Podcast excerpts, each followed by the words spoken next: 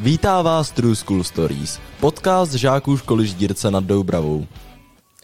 Do dalšího dílu našeho podcastu přijal pozvání pan učitel Miloslav Málek, který je i zároveň asistentem. Dobrý den. Dobrý den. Eh, Mohli byste sám představit? No, jmenuji se Miloslav Málek, eh, působím na základní škole ve Ždírci nad Doubravou, převážně jako asistent pedagoga a taky chodím s dětmi na předmět pracovní činnosti do školních dílen. Máte nějaké zkušenosti s podcasty? Ne, Ne? Ani se nekoukáte? víceméně ne. Minimálně. A jak jste se dostal do školy? Velkou náhodou, eh, já svou kariéru jsem eh, působil většinu jako v pracovním nasazení v oboru nábytkářství a čelounictví, kde jsem kreslil a projektoval nábytek, obklady a všechny ty výrobky, které se tam vytvářely. No a dělal jsem to poměrně, poměrně dlouhou dobu. Chtěl jsem zkusit něco nového. Naskytlo se, to, naskytlo se ta příležitost a jsem rád, že jsem to využil a že jsem tady. No a ta předchozí práce vás bavila?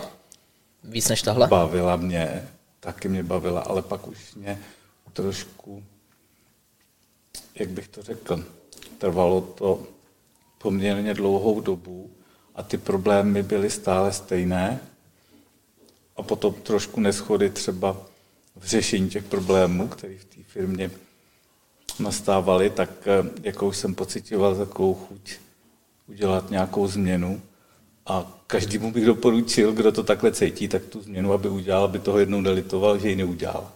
A Jak dlouho už tady pracujete? Od roku 2018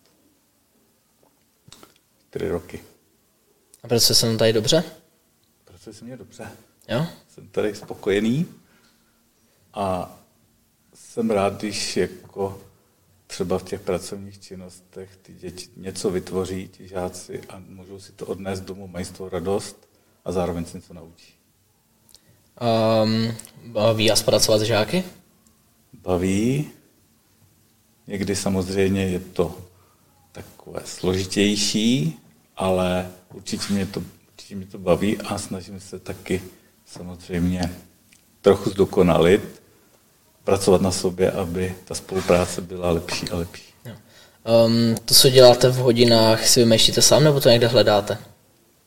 Často to hledám, hledám to pomocí teda internetu, ale domýšlím si tam určité věci a doupravuju ty výrobky třeba, jo, ty náměty si doupravuju a, a snažím se, aby tam využilo se na tom výrobku ne práce třeba jenom s jedním materiálem, aby se tam objevily různé materiály a různé způsoby eh, toho setkání těch žáků s, s různými způsoby opracování a technologiemi. Takže pracujete se dřevem a s plexisklem a ještě s něčím jiným?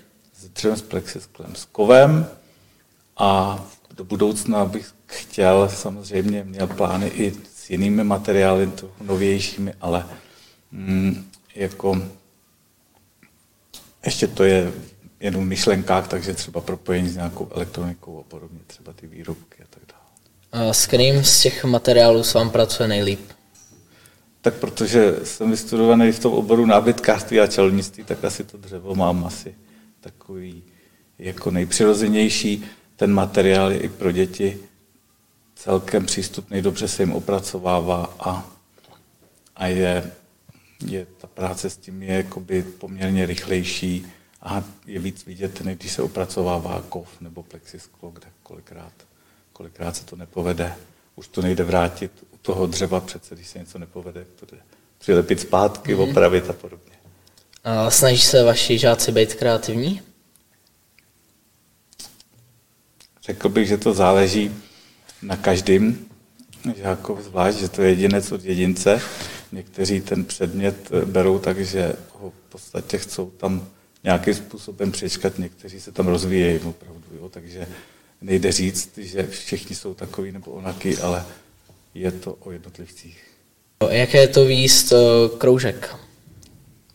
Kroužek mě hodně baví s dětmi, protože tam už vlastně chodějí žáci nebo děti, kteří tam chcou chodit a ten kroužek se snažím tak nějak výst, ne, že bych násilně jim říkal, který výrobek budeme vytvářet, ale v podstatě si snažím dělat takovou sbírku různých motivačních výrobků, kterých si můžou prohlídnout a může to v nich budit nějaký zájem o to něco si vyrobit a každý v podstatě v tom kroužku si může vyrobit to, co si trošku vymyslí. Malinko to musím korigovat, aby to bylo, aby to bylo vůbec reálný vyrobit v našich podmínkách vždycky, ale určitě ten kroužek je pro mě hodně zajímavý v rámci té pestrosti, když to.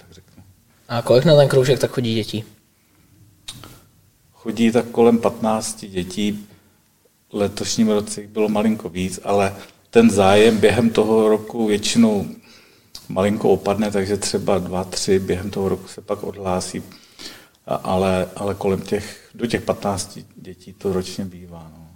A necháváte žáky používat všechny věci, co tam máte? Snažím se.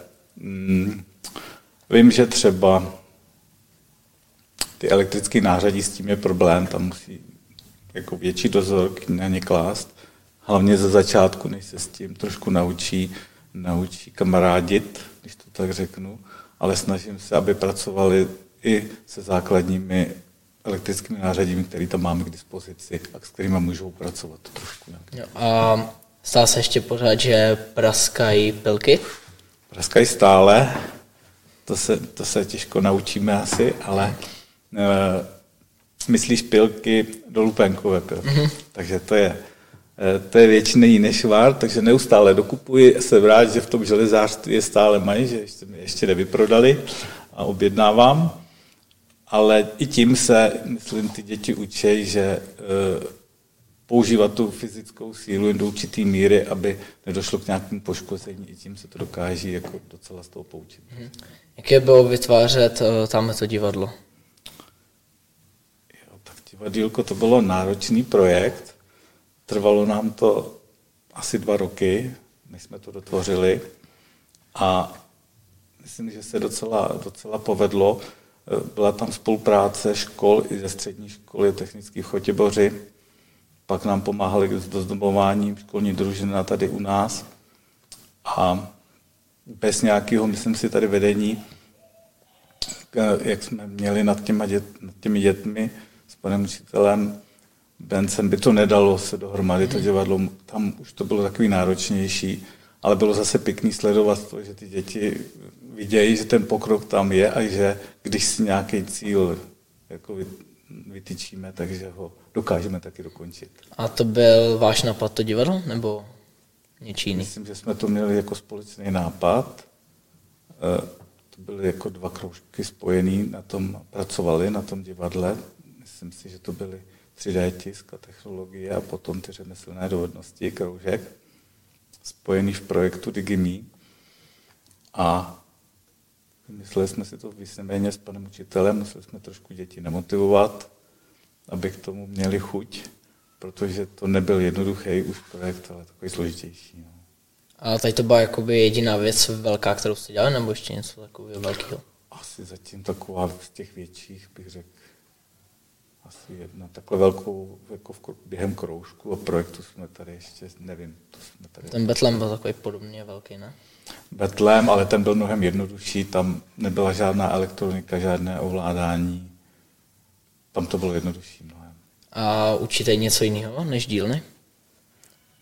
Učil jsem ještě fyziku, šestou a sedmou třídu v letošním roce se pulíme o předmět fyziky s panem učitelem Markem v osmé třídě a taky jsem učil, to teď se trošku pozměnilo ta koncepce volitelný předmět, automatizace a robotika.